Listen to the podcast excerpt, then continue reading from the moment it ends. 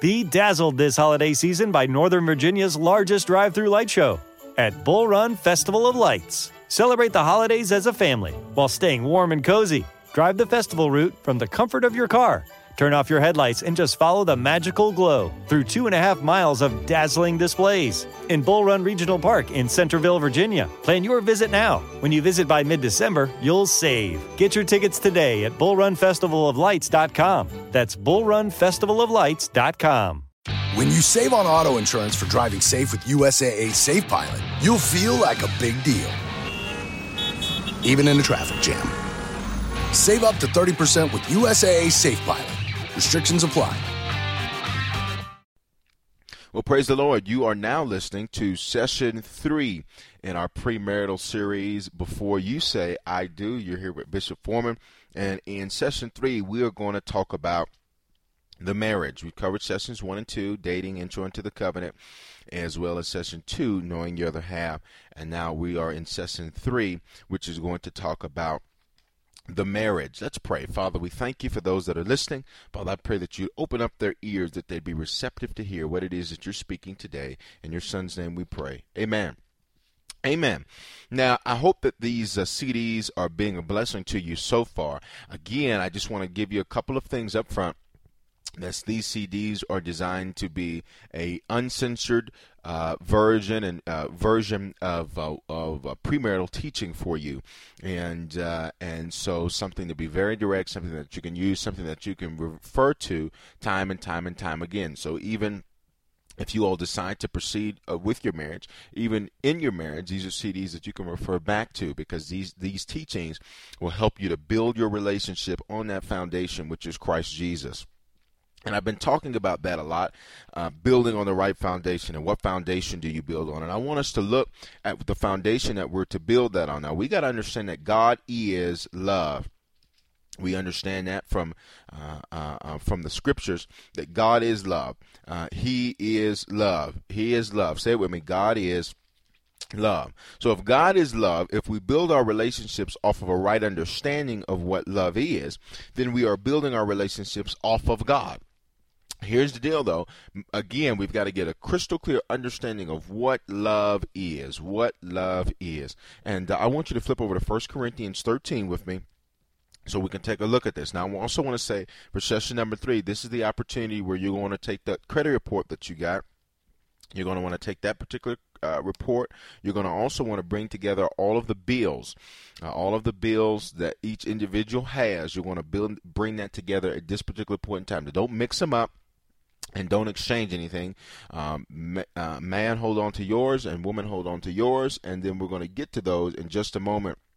And I'm going to explain to you uh, how that sort of fits in to the actual marriage. So we're going to cover a few pieces in this session, uh, uh mostly from Scripture We'll cover a few pieces in this uh, in this session that's going to help you to actually understand what needs to happen um, during the context of the marriage, but quite frankly, what needs to happen before then.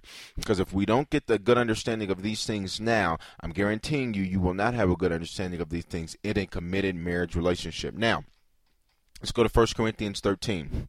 Though I speak with the tongues of men, I'm verse 1 here, and angels, but have not love, I have become a sounding brass or a clanging cymbal. So, in other words, he said, You're just a loud mess. You're just a mess.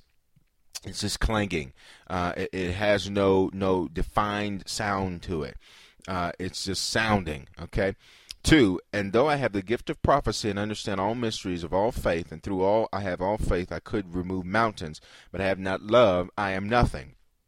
Why? Because we can do things without God. See, people think that uh, God's gifts are repentance or with repentance. That's not true. God's gifts are without repentance. So if God's gifted you to do some things, you'll be able to operate in those things and even without the anointing of God.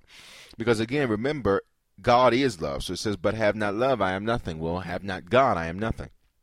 Three, and though I bestow all my goods to feed the poor, and though I give my body to be burned, but I have not love, it profits me nothing. Now, here's what we find love is.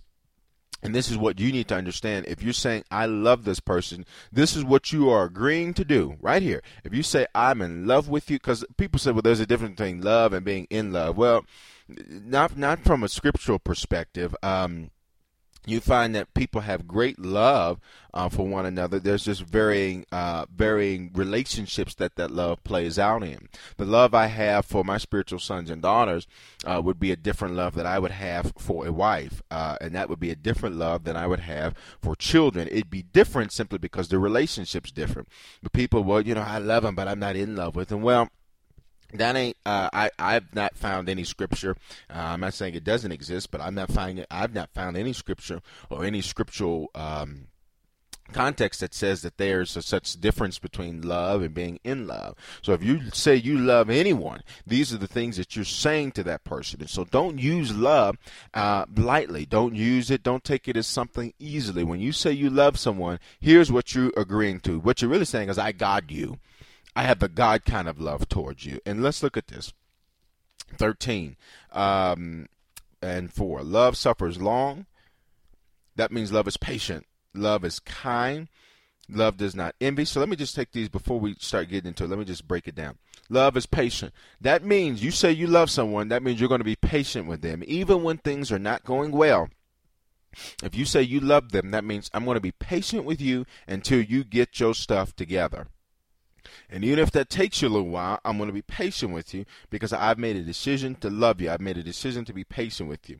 Uh, love does not uh, love is kind. So you can't say, I love you. I just, this how I show my love. No, if you're mean and you're talking about you love somebody, you're a liar. You you do not love them, and that's not how you show love. Love is kind. That means you that means that you are sensitive to the needs of people. That's a, that's really what kindness is. Is that you're just sensitive to the needs of people. Now, some people they do receive love on, on in a more you know generally speaking, men will receive love in a more masculine uh, kind of way. And so men, you know, hey, God bless you, brother. Hey, I love you, man. You know, that kind of a thing. And a woman may be teared up and, and, and emotional and all that. And again, these are generalizations. So the, the, the the kind of kindness that you show is dependent on a relationship, but again, you cannot say, "Well, that's just how we show our love. We cuss each other out." Oh, that's crazy. That's dysfunctional. That's weird. You need to not do that. All right. Love does not envy. Uh, it is not envious. That's. The Lord does not parade itself. In other words, well, I love you, and that's the only reason I'm still here. I would have left you five years ago had I not loved you. You are parading yourself. You are parading love. You are making a spectacle of love. Love should never be paraded. Love should never be, well, you know, if I didn't love y'all, I would be gone. That's not true love because now you are parading it and you are trying to make someone be guilted because you love them. Next, it is not puffed up. Uh, uh, uh, uh, and really there it really means it, it keeps uh, uh, and deals with it's not arrogant. Love is not arrogant. Love doesn't walk around with its chest stuck out talking about how great it is. All right uh, it does not behave rudely. We've talked about that.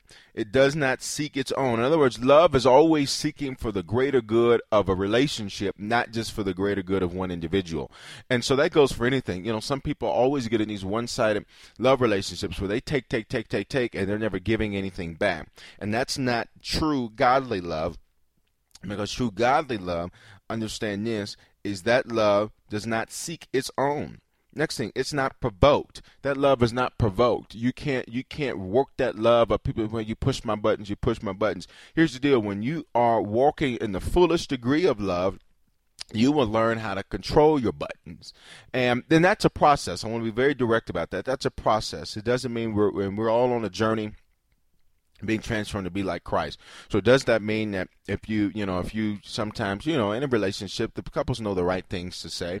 Uh, you know, a woman will say, well, yeah, well, when I dated your ex, ex best friend, uh, you know, okay, that's to press a man's button or, or vice versa whatever the situation is. And so if you respond uh, with the emotion of anger, it, it does not mean that uh, that you're a bad person, but it means that through the process of you loving someone, that you don't allow yourself to become easily provoked or easily stirred up to do things that are negative. Uh, husband, baby, I love you so much, that's why I hit you. No, that's not true. That's not true biblical love because that, you know, if, if you love me that much, you wouldn't have did that. You would have walked away. You would have walked out. And that's important in a relationship now. How do you all handle conflict resolution? If you're planning or if you're planning to marry and you all don't handle conflict resolution well right now, you need to hold on. Because if you get into a relationship and you don't have a set plan of how you're going to handle your conflicts, I'm here to tell you you're going to have a tough time in your relationship because every time a conflict arises, now it's going to be World War III. And well, I'm moving, I'm leaving him. He didn't have to talk to me this way. I'm leaving her. She didn't have to talk to me this way and you're just going to create a big mess for yourselves. And so I want to encourage you find out a way to deal with conflict and do it in a loving manner. Again, I've already told you one way to do that is to sit down and to plan a time during the week to where we're going to deal with things that are are, are issues that we, you know small issues. Now, of course, big things sometimes you need to deal with them in that particular setting. But generally speaking, I want you to be able to understand that you've got to have a set, solid way that both parties agree to. This is how we're going to handle conflict. I often say to uh, married couples, new married couples, or couples that uh, have, have been married, because you don't want to do. This you can't do what I'm about to tell you before marriage. But I say one good way for couples that are married to deal with conflict resolution is the get naked rule. And uh, and the get naked rule is is every time we want to argue, we're just gonna get naked. And uh, and if you're standing there and and a man is angry and his wife starts taking her clothes off, now I'm talking to married folks now but you can use this if you get married. You could use this, uh, and if the man is standing there and he's angry, and the woman starts taking her clothes off, it's going to be very hard for him to be angry about that thing, uh, and vice versa. If, if, if if a woman's husband is is is you know taking his clothes off, it's going to be hard for them to be angry to that same degree. And the get naked rule is okay. Every time you want to fight, let's get naked and you say, "Oh wow, Bishop, that's uh, that's kind of crazy. I've never heard that." Here's why: you've got to learn how to diffuse things of great um, energy, of great negative energy, and anger, and angry fights, and, and and arguments. And you know, people, we had a disagreement. Well, no, y'all were yelling and acting crazy. That's an argument. And so, in that, you've got to learn how to diffuse those things and give no place to the devil. And that's one of the things that happens for a lot of couples. And now you need to be practicing that before you're getting married. How are we going to diffuse situation. If we're angry at each other, how are we going to diffuse this? How are we going to stop this? How am I going to say, wait a minute, honey, we can't do this? How am I going to say, wait a minute, uh uh-uh, uh this is it? And for married couples, the naked rule, uh, for those that do it, it, it, works for them because, you know, they, they end up having a very nice relationship. And, when, and they end up, after that anger, they put all that anger and they have sex, and that anger goes through that sex, and it ends up being something that is a benefit to the relationship. Now, again, that's for married people uh, only. So, uh, so don't you be talking about, well, the bishop said that uh, we could. I didn't tell that to no unmarried couple. All right. But you got to find a way where you're at in your relationship right now. You got if you're three months into it, if you're three years into it, if you're 30 days into it, whatever. You need to find a way. How are we going to diffuse situations so that we can stop calm down and then talk about it rationally. When you talk out of anger and when you talk out of frustration, you will always do things and say things um, that are not the right things to do, and you don't want to do that. All right? Here we go. Love thinks no evil or keeps no account or keeps no record of evil. Well, I did this to you because you did this to me the last time. Well, then that's not true biblical love because you're keeping an account of evil. You're, you're, you're keeping a record of evil you allow yourself to think negative thoughts about a person, negative thoughts about an individual. And again, you can't give any place to the enemy. The enemy will come in there and he will try to slither in your ear. Well, if she really loved you, she she wouldn't have put your shoes out like that on the when it was raining, you know, something stupid. And then you'll start thinking on that thing and meditating on that thing because you didn't take that thought captive.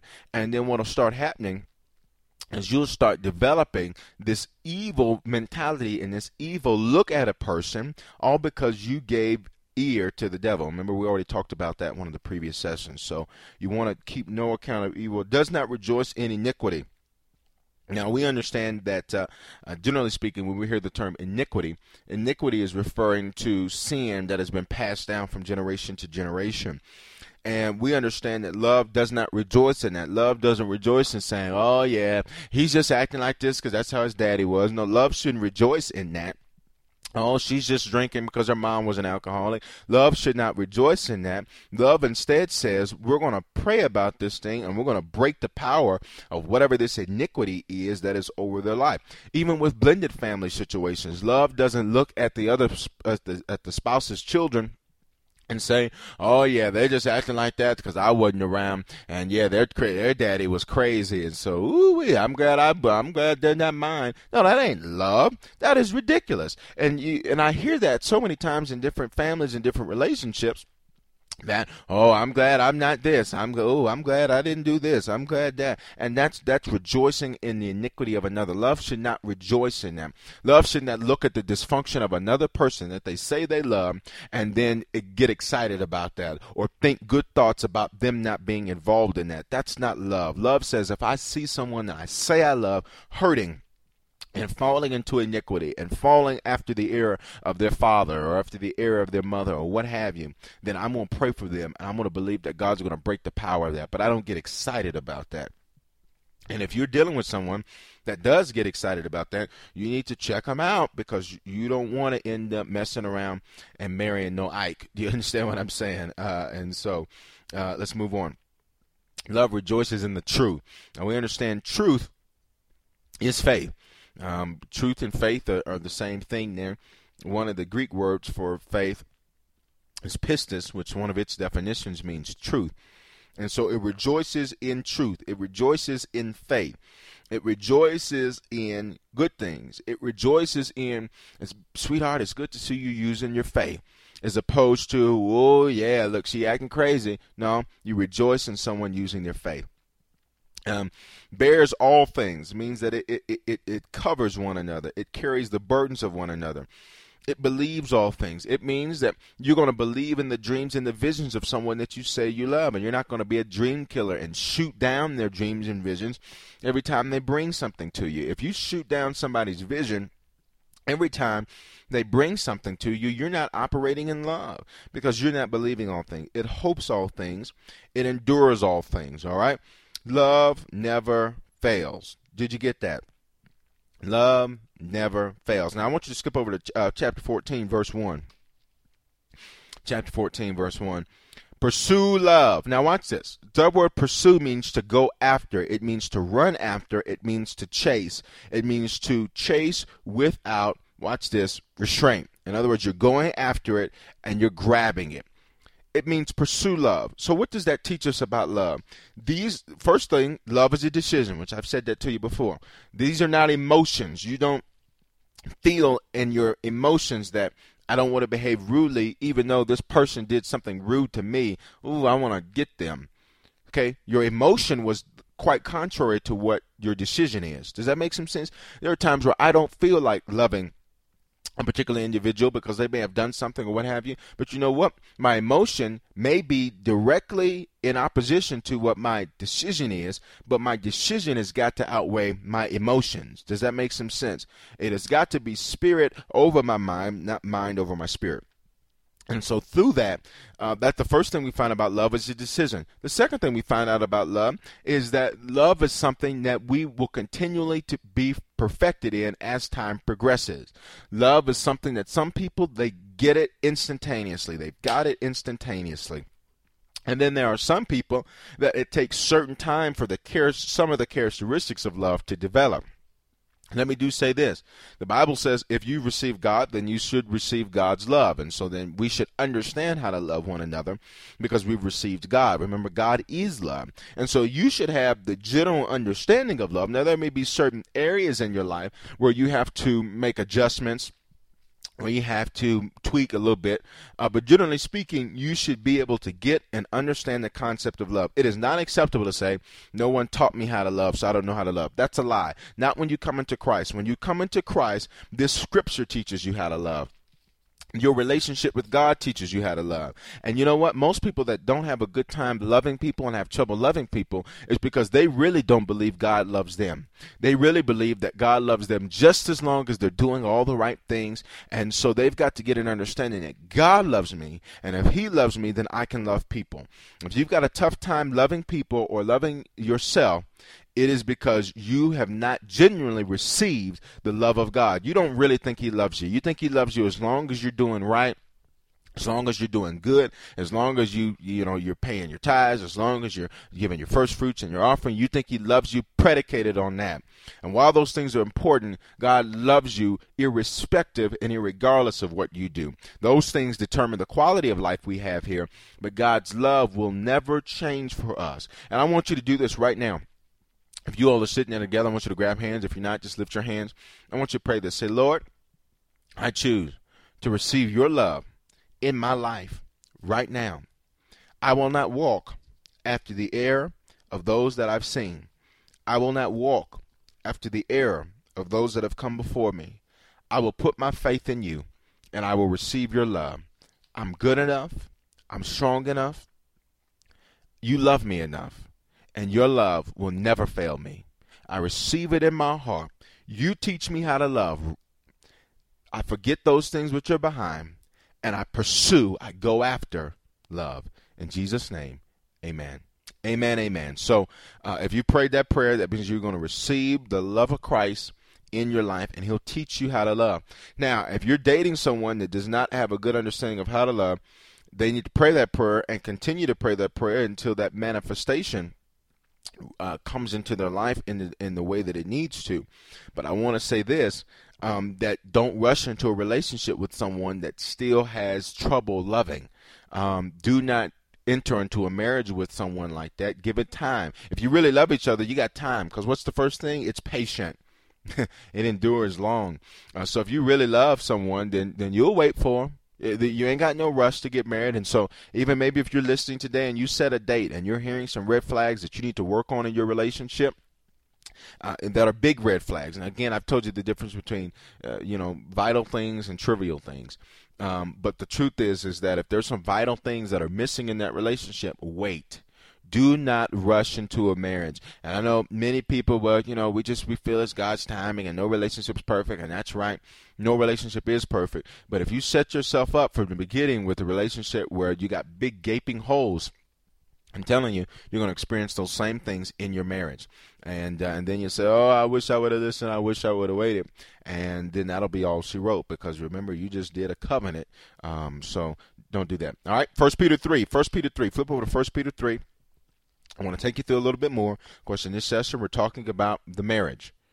All right, First Peter three, and let's just start there in verse one. We're just going to look at some of the things that that this book uh, Peter says. Now, I want to just tell you a couple things about Peter. We we do know that Peter uh, was uh, was married because Jesus went to go heal uh, one of his in laws, and so we do know that Peter was married. Now, through that, uh, Peter would be speaking from not only a scriptural perspective and a spiritual perspective, he can also speak from an experiential perspective simply because we know he was married. Now, someone like Paul, who wrote the book of Corinthians, and some other books that we're going to look at, someone like Paul, uh, he was not married. Uh, for to the best information that we have, uh, he was not married. Uh, that does not diminish what it what he has to say about marriages. And a lot of people think, well, if you ain't married, you can't tell me nothing about marriage. Well, that's not true, because the Word of God is our source. And see, that's the problem. Most people are basing their relationships off of someone's advice and not God's instruction. And anytime you base a relationship off of someone's advice, and you don't base it off of the instruction of God, you don't base it off of the Word of God, again, you're building a relationship on sand. And it will, when a storm comes, it'll get knocked out because you won't be able to say, well, let's go to the Bible. You have to say, well, let's call our friend so and so and see what they think. And I'm here to tell you that a friend's opinion is only as good as the information that they have, and two, the particular bias that they have. If you're calling a friend that likes the man more than he likes the the, the, the, the woman in that relationship, well, guess who the, the advice is going to be biased to, potentially? You get my point? So, you build it off of the Word of God. Now, through that, First Peter 3, and let's start in verse 1 there. Wives, likewise, be submissive to your own husbands, that even if some do not obey the word, they without a word may be won by the conduct of their wives. What Peter's saying here is, wives, get under the mission of your husband. That's what submission. Just break the word submission down. Submission, up under a mission. Uh, and through that, it is important that men understand uh, and clearly grasp the fact that they've got to have a mission for their families. They just can't get married and say, okay, well, we're married now. Everything's good. Peachy keen. Everything. We're walking through the roses. No, you got to have a mission for your family. Where are we going? What are we getting ready to do? What is it that you were called to do? As a family? Uh, what is it that we're going to serve? Uh, uh, where are we going to go vacation? You got to set a plan for your family. And some people say, oh, we'll just live life spontaneous. And that's good. You do need to have some spontaneity in your life. But at the same time, you also need to have some planning in your life. And that's why a lot of relationships fail as well. They don't plan nothing. They just up one day, okay, honey, let's go on vacation next month. Ain't saved nothing, ain't planned nothing, ain't bought no tickets, ain't looked at anything and I know you're hearing me. I, you know, I'm, I'm saying ain't, and so excuse me for my uh, my my grammar there. But through all of that, you got a plan. Husbands have a mission that they can submit to. Don't get mad at a woman who won't submit if you have no mission. All right, um, that even if um, to your own husbands that even if some did not obey the word, they without a word may be won by the conduct of their wives. Now, it's talking about husbands that were not walking in the things that they knew were appropriate to walk in uh, as men of God. And in a relationship, once you get married, if you find your husband in a situation of disobedience, and you find your husband in a situation where he is not following the Lord, um, then in that particular situation, you don't have to shove Jesus down his throat. But what you do is that you simply um, by your conduct. That means you're loving him. That means you're caring about him. That means that you are you are uh, uh, loving him, and that you are you know. I, I, often tell people don't don't a man that does not serve the Lord, and because there's some of you that are that may be listening to this, and you got married before you knew the Lord. And now you're in a relationship, and he's a good husband. He just doesn't serve the Lord. And so the truth is, is that he needs to serve the Lord, and so you need to be praying for him. One, that he comes into the knowledge of the Lord. But two, you don't have to throw Jesus down his throat. He will see your excitement. He will see your passion. He will see your zeal for life. He will see all of those great things that are happening with you as a relationship with Christ. And he will say, okay, uh, what they over there teaching you at that church? What, who is this guy? Because I want to know. Because I, you know, I often tell people, uh, wives that are, that are, maybe with a husband who's a good husband and doesn't serve the Lord, I often say, "Well, here's what you do: don't don't throw don't throw another man down his throat. Don't throw bishop down his throat. Don't throw your pastor down his throat. Pastor said the men need to be at church today. Pastor said this. Bishop said this. No, don't do that. All you do is you go home and you give him the best loving that you can give him, and you do the best and be the best wife that you can be. Again, I'm talking about a husband that's a good husband. Uh, now, if he's again, I, I go back to this: if he's abusive or there's some craziness going on there, that's another story. You're talking about a good husband. You do your part to be the best wife you can be.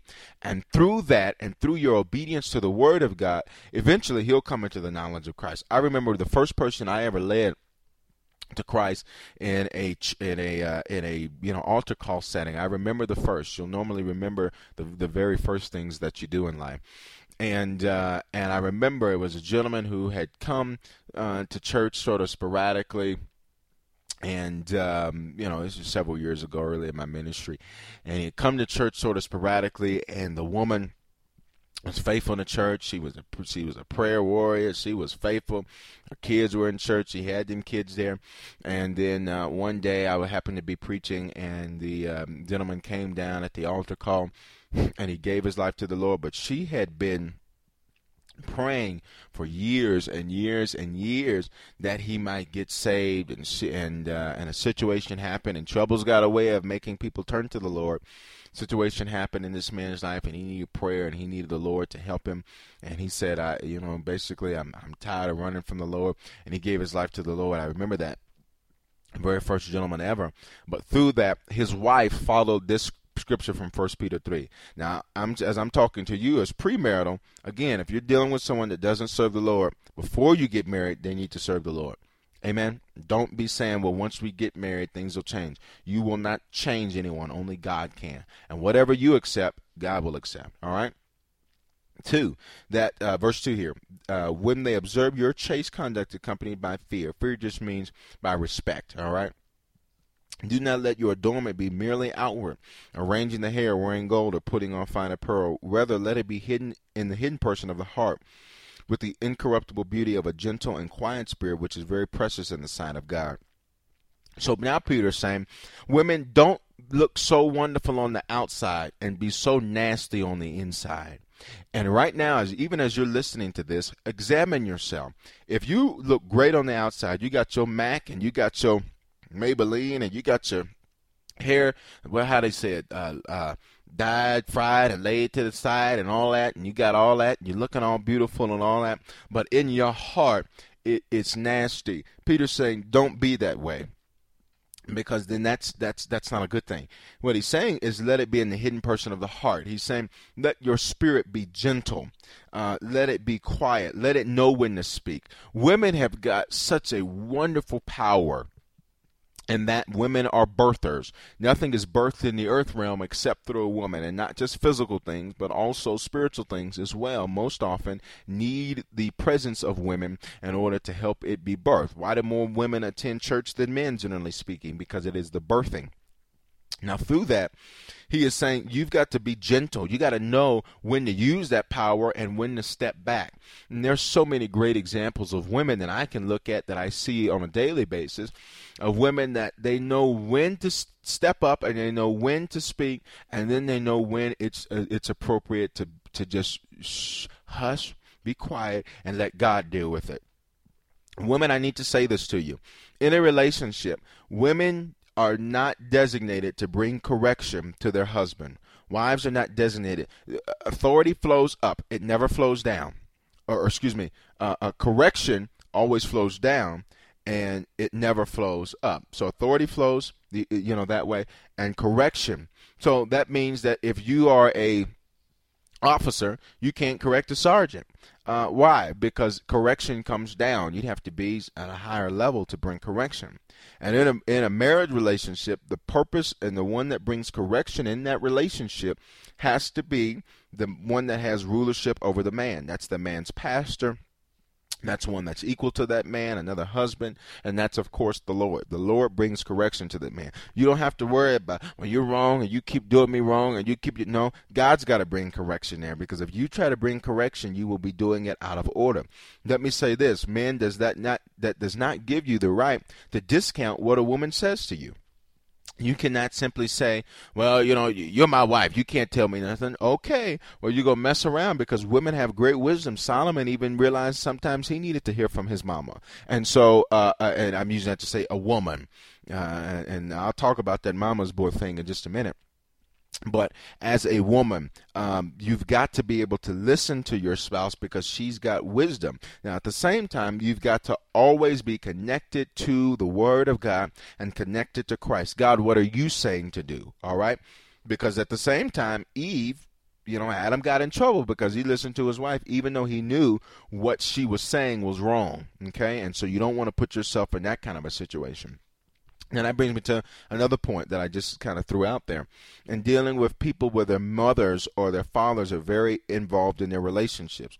It is good to have parents supporting a relationship. It is never good to have your parents living in your relationship. I'm going to say that again it's good to have them involved. It's good to have them planning with you for ceremonies and those kinds of things. It's good to have them giving you um, some pointers if they've been married for a long time. Don't take pointers from that, you know, that couple that's been married, you know, uh, you know, eight times and, you know, they've only two years on the eighth marriage. Well, you know, just maybe just hear what they say and chew meat and spit bone.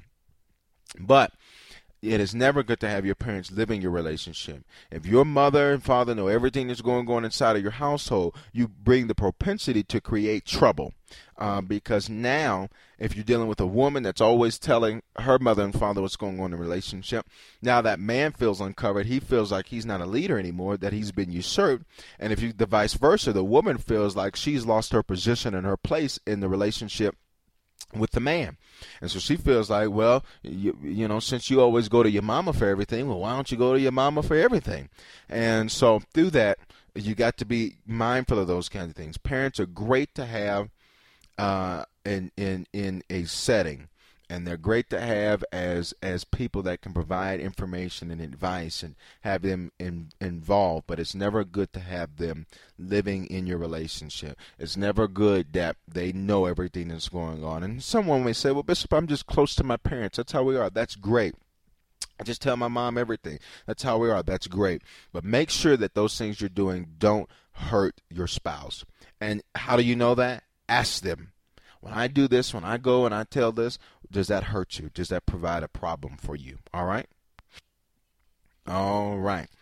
Uh, verse 5. For in this manner, in former times, the holy women who trusted in God also adorned themselves, being submissive to their own husbands. And Sarah obeyed Abraham, calling him Lord, that just means calling him her uh, uh, her uh, overseer or her uh, uh, ruler, and not in the terms of the fact that he was her he was, uh, you know, he was, she was a slave to him, uh, but just in that he had rulership over her. All right. And Sarah obeyed Abraham, calling him Lord, whose daughters you are if you do good and not uh, afraid with any terror. Verse 7 Husbands likewise dwell with them with understanding, giving honor to the wife as to the weaker vessel, as being heirs together of the grace of life, that your prayers may not be hindered.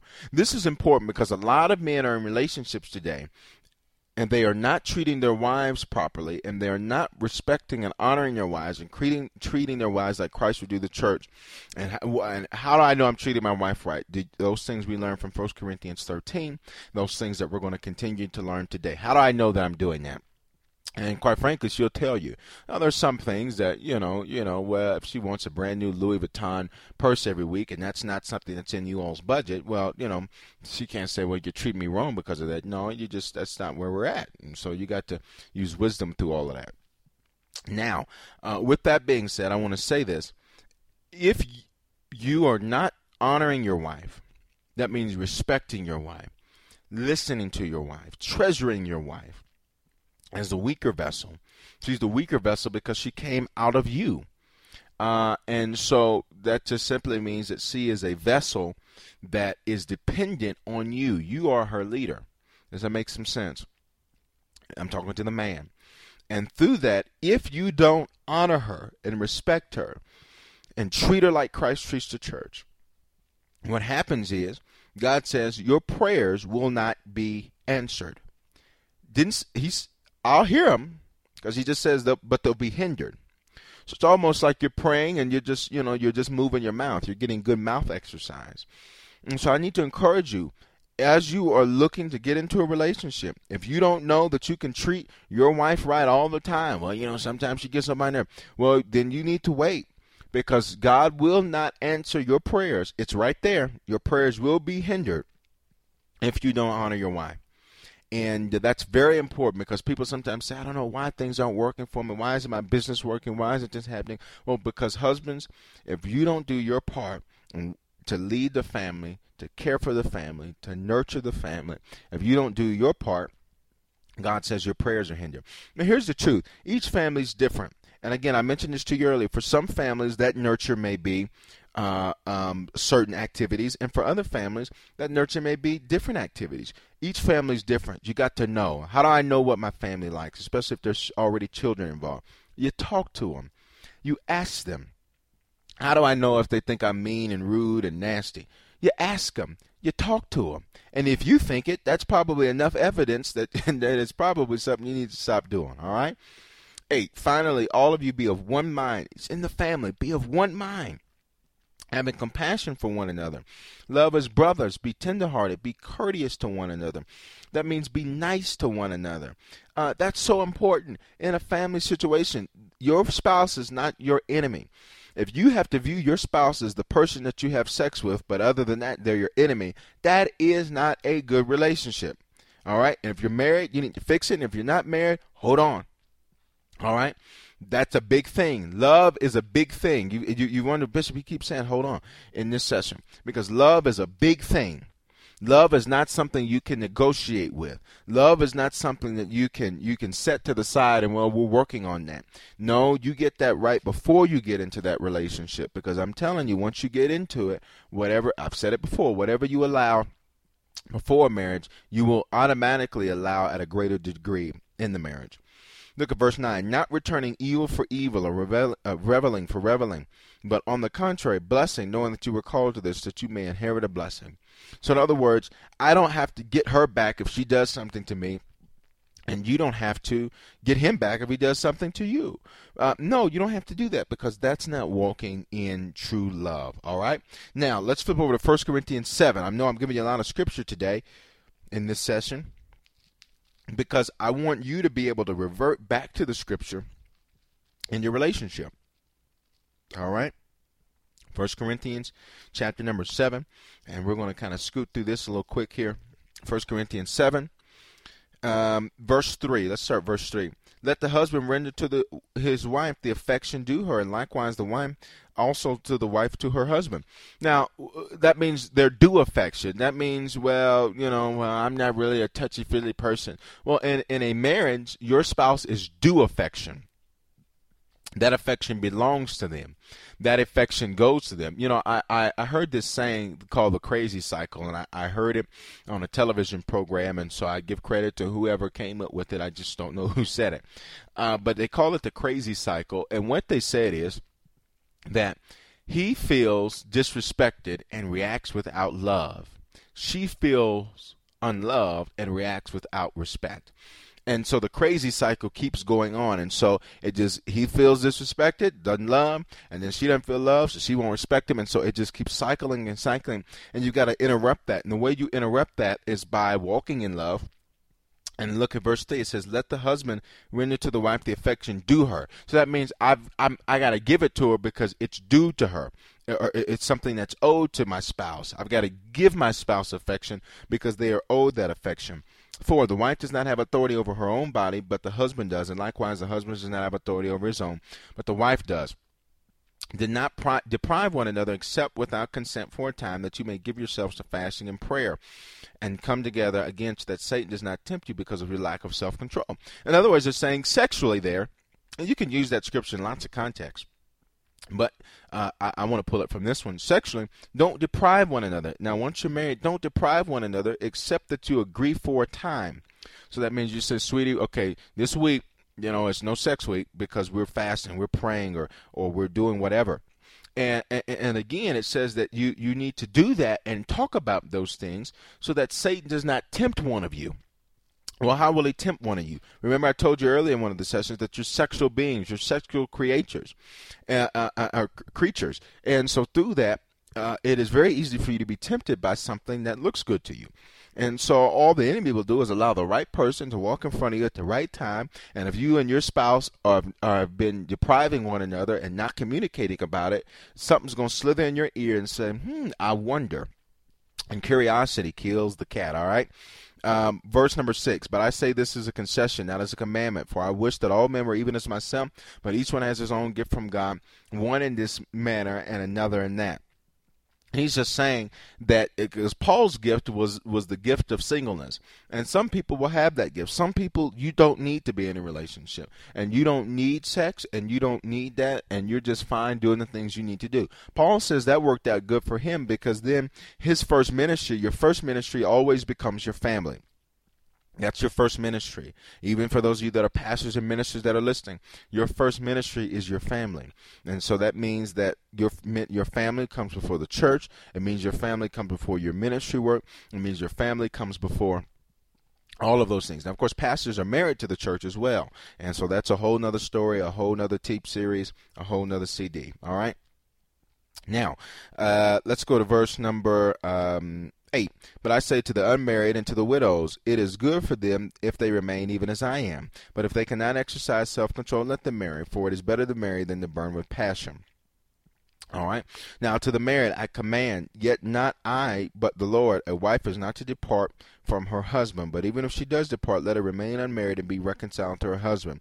And a husband is not to divorce his wife. But to the rest I, not to the Lord, say, or not the Lord say, if a brother has a wife who does not believe and she is willing to live with him, let him not divorce her. So, in other words, there uh, uh, uh, again, God's plan is that original plan is that when you get into a marriage, you're not going to divorce.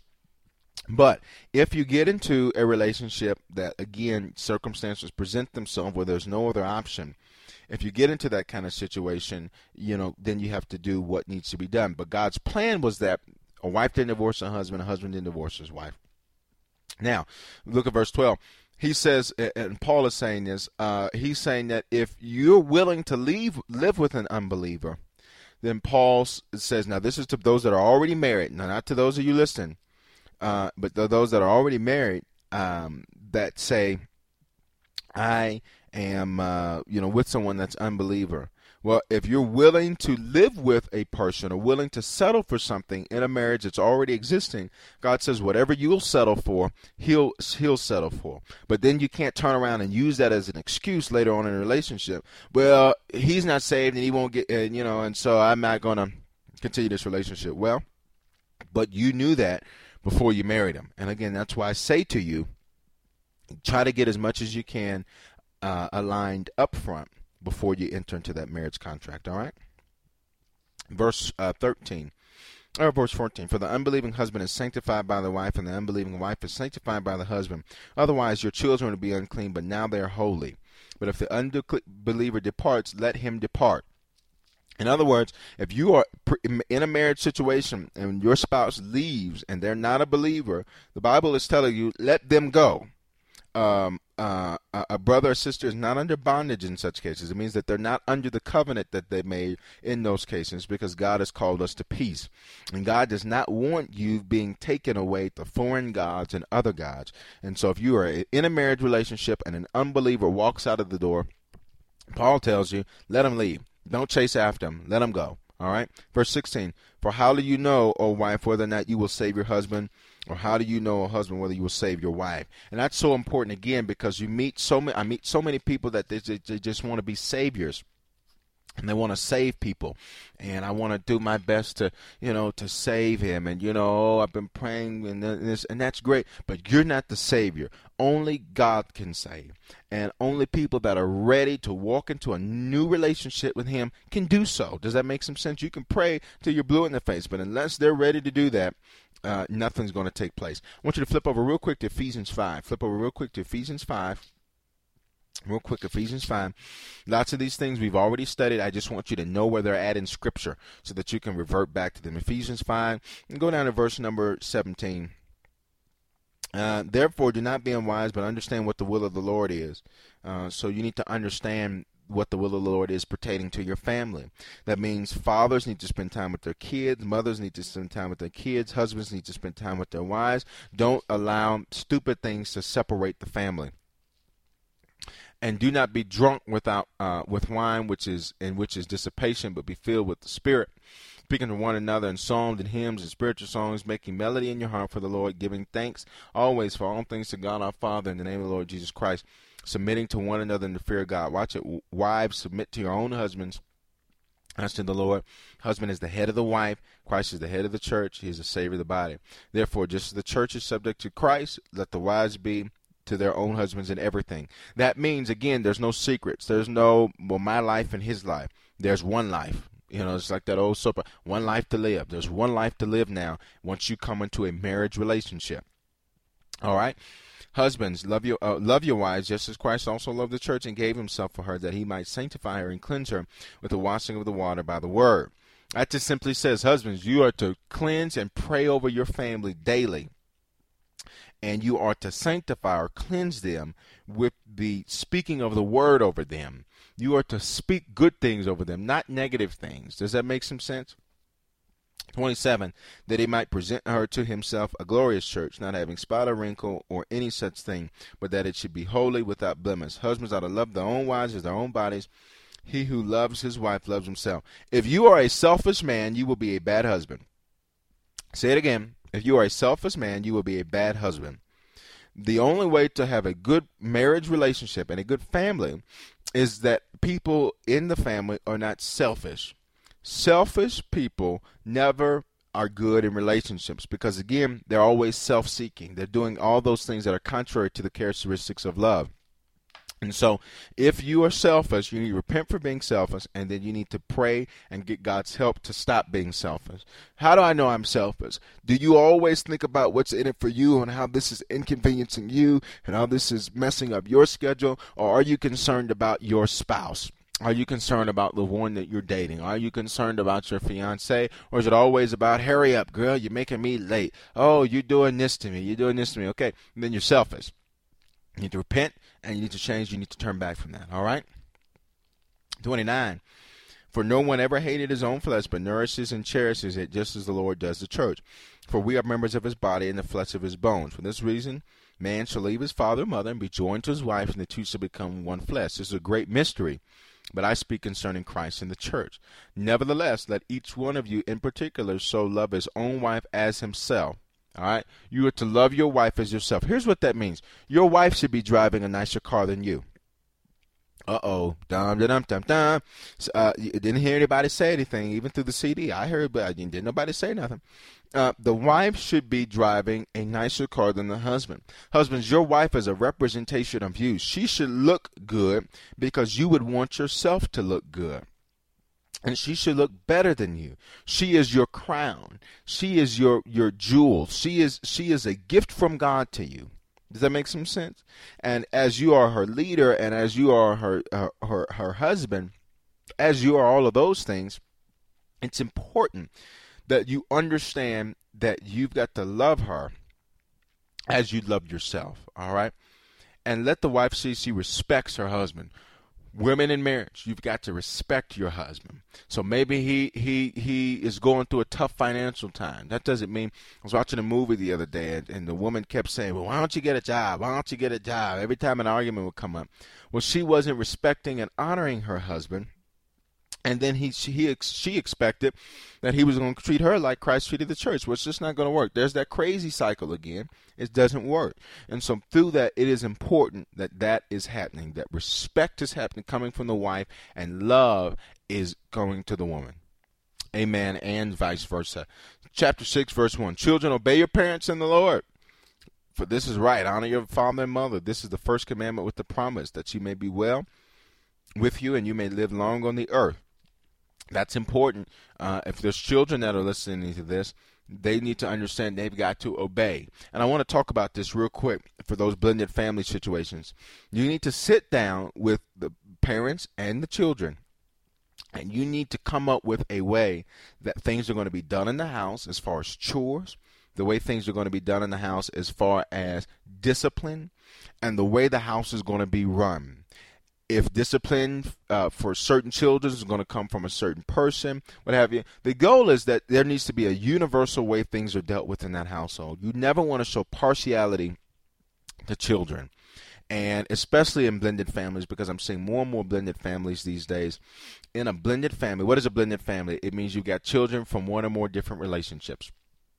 Uh, uh and through, or, or, not one or more, but more than one uh, relationship. And through that, it is important that there is a universal way that things are going to be dealt with. It is important that you sit down and you talk about discipline. If you say, "Well, you can't talk to my child, you can't discipline my child," then you you, you you're going to create some schisms there in the household, and they've got to be our children. Um, in that household setting. Now, if you're dealing with teenagers, you're going to be dealing with a little bit different ball game because now you're trying to introduce a parent into their life that they've never known before.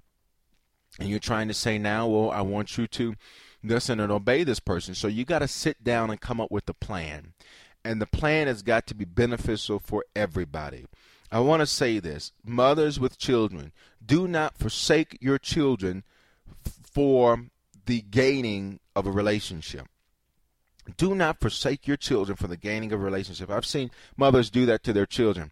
Oh, well, I don't care what you think. I don't care if you don't like him. Mama got to have a life too. And we're getting married and we're going we're going to get together and I don't care what you think. And she forsook her children, which before she got married, those children is what sanctified her. Those children are what redeemed her. The Bible talks in Timothy about how women are redeemed through childbearing. And those children were important to her, and she'll forsake them to get in a relationship. And it happens with fathers as well. Don't forsake. You need to sit down while you're dating, while you're engaged. And if there's children already involved, you need to plan this thing out. Don't leave it up to chance. Don't just think everybody's going to move in one house and everything's going to be okay. Because it's not. Not if you don't plan. You need to talk and you need to come up with a plan that's going to work for your family Amen. But don't forsake your children for the sake of, I don't want to be lonely anymore. Because when you do that, you give place to the devil because the devil knows all I got to do to get them for, to forsake their family now is send a distraction. You don't want to do that. Now, at the same time, once you're in a marriage relationship, your spouse uh, takes precedence over over everything else, and so you and your spouse have to make sure that you're happy. But again, you don't want to forsake those children. All right. Here's why because verse 4 comes up. And you fathers, do not provoke, or do not taunt, or do not give reason for your children to wrath, or do not give reason for your children to be discouraged, or do not give reason for your children to hate you, or do not give reason for your children to hate God but bring them up in training and admonition of the Lord. And I see this a lot today in households and families as well. That a, a, a father, and notice that it says fathers, because generally speaking, mothers wouldn't do that. Generally speaking, because a mother they understand they're nurturing, they're caring by nature. That's the general nature of a mother. And so, what he is saying here is he's saying to the fathers, he's saying, don't give your children a reason to wrath. Don't give them a reason to leave home early. Don't give them a reason to say, I never want to be like my dad. You've got to be everything that you can be to your children because if you're not in a marriage relationship, if you're not, you will provoke them to wrath and then they will hate you uh, yeah, I said it. That's what will happen. They will hate you. And children grow up today hating parents. Maybe some of you are listening right now and you grew up hating your parents.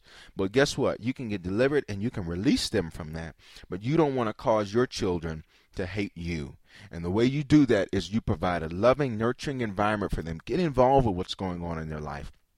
Know what's happening, all right? Because you want to be involved as most and as best you can in their lives and you don't want to give them a reason to need to turn to the world. You should your daughters, fathers, you don't want to give them a reason to have to go seek love from a man outside of the household. Why? Because you give them love.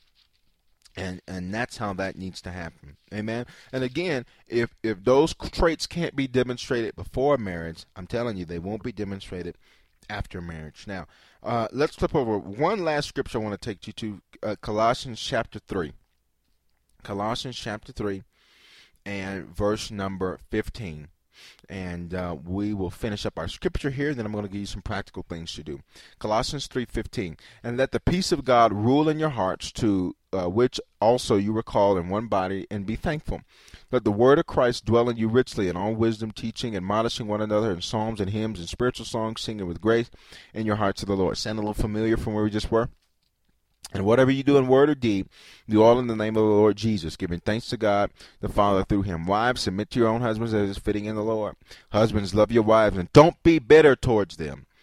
Don't be bitter towards your wives. Don't be bitter towards your spouses. You, don't be means don't do it. It means put up a wall that stops it from happening.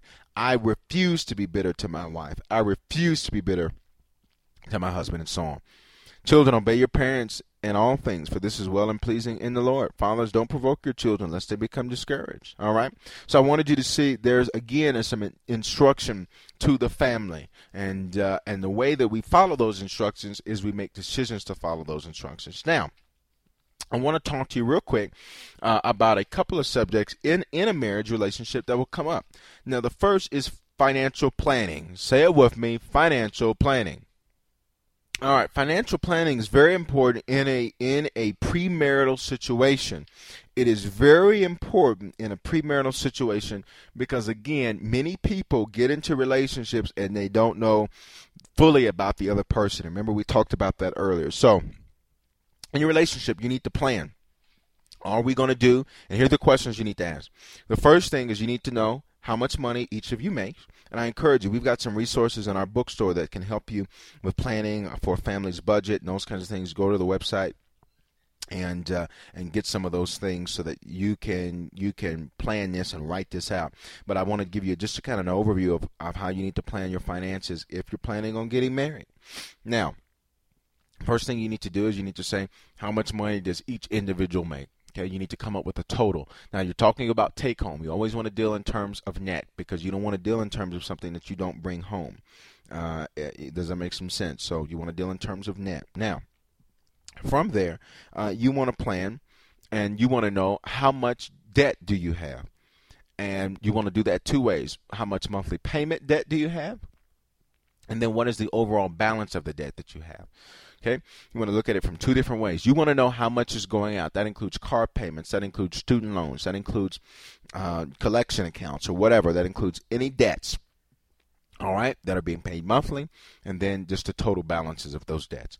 Now, the next thing you want to do is has there been any severe financial losses in the past? Has there been a bankruptcy? Has there been a foreclosure? Have there been those kinds of things? And how are you going to find this information? From that credit report that you got and those bills that you've brought together. That's what you want to do. Now, once you get kind of an idea of each individual where you stand financially, now as you're planning for a marriage, you need to plan how are we going to handle our finances. Now, again, this is a step you take once you have you've you've completed this series of counseling. If your local church offers some counseling, you're dealing with that as well. This is after you've prayed. This is after you've fasted. You're not doing this up front when you meet the person and on the fourth date you're taking bills and credit reports together. That's not when you're doing this.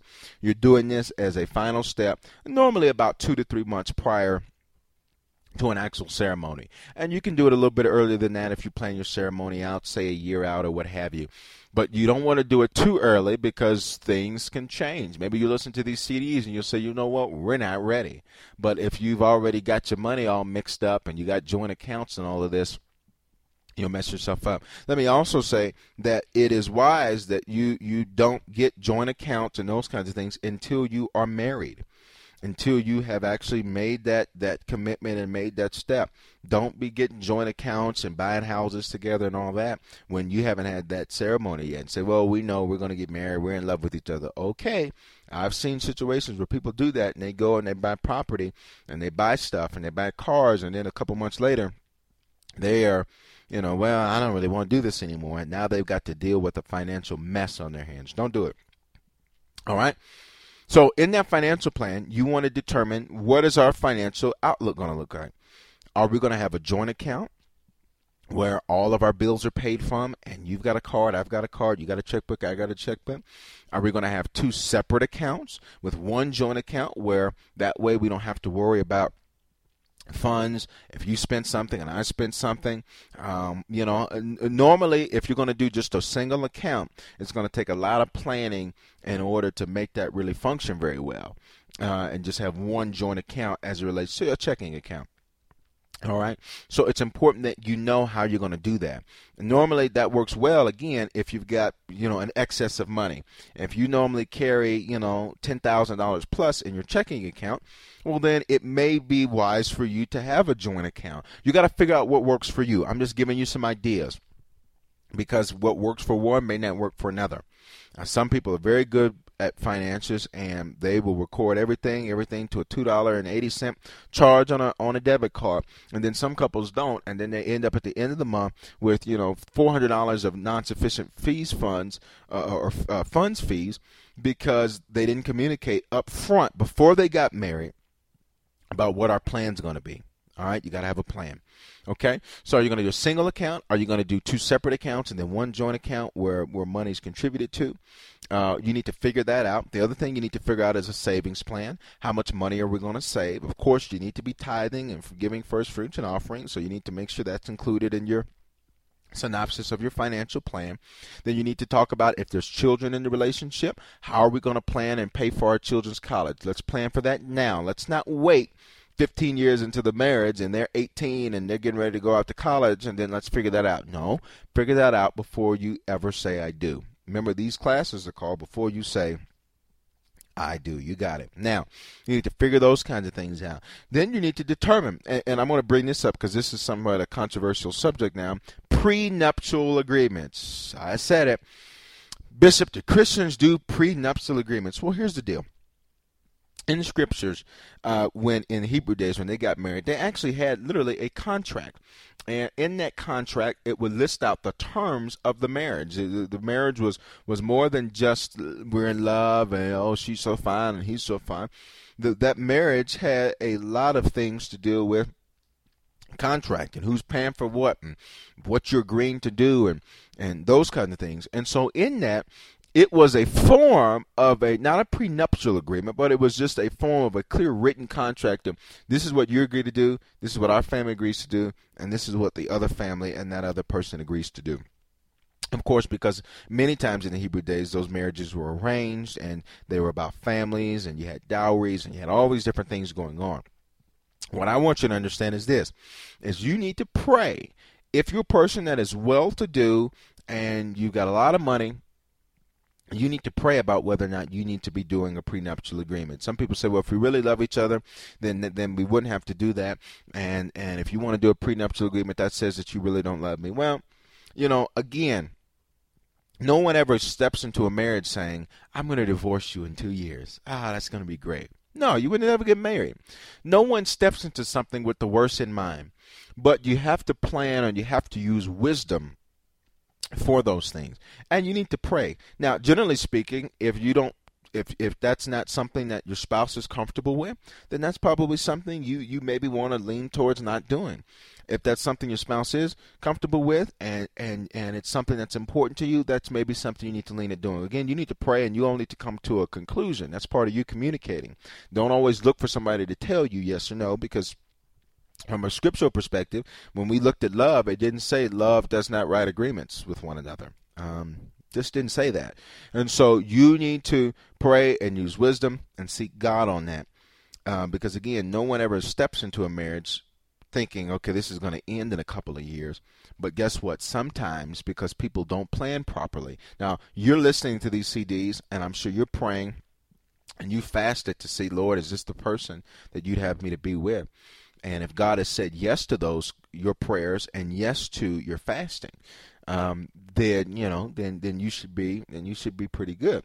But at the same time, use wisdom on that. And I want to cover that because I know for a lot of Christians, you know, that comes up probably more than any other question nowadays because we live in such a litigious society. People will sue you for anything these days, and so people are always asking, you know, if I get a prenup and I'm a Christian, am I wrong?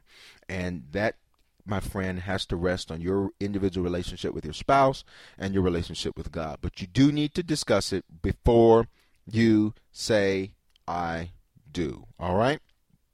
Now, now that you've looked at your financial situations, you've got a financial plan, you need to also talk about your retirement savings. Do you have a 401k? Do you have an IRA? You need to look at all those different things that are available so you know what's going on. You need to make sure the person that you're dating doesn't have any existing tax debt.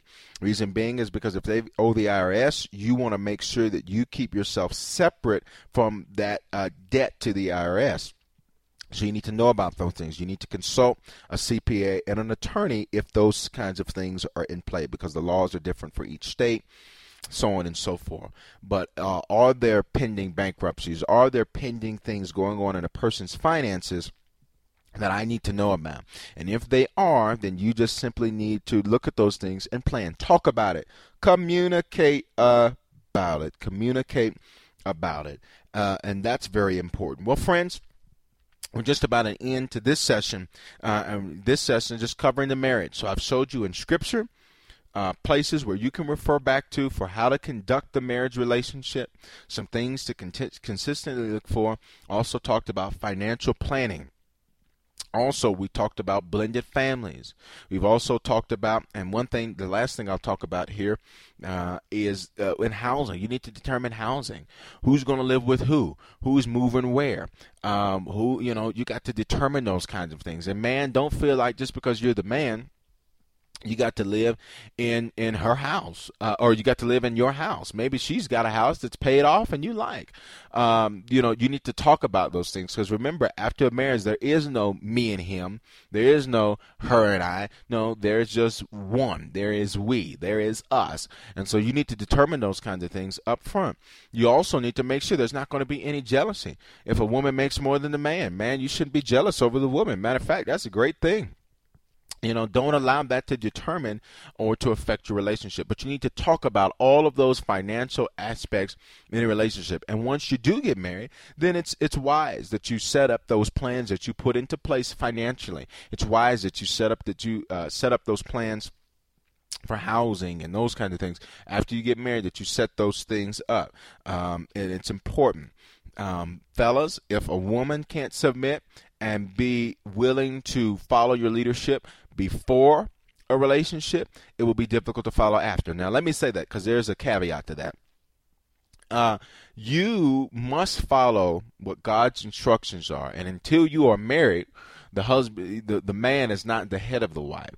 But as you are engaged, it's important on smaller issues. So maybe you all, one of the issues that comes up sometimes for couples is, well, whose church are we going to? Are we going to my church or your church? Something you need to talk about and discuss. Now, prior to the marriage, there there's no requirement to submit to something like that. That's a big step. That's a big change. The husband can say well if you love me and you want to be with me you're going to come to my church. Well because you're not the husband yet. Now after marriage that's another thing. But it's something you need to talk about. Whose church are we going to? Are we staying in this state? You need to talk about those things and you need to come up with a solution.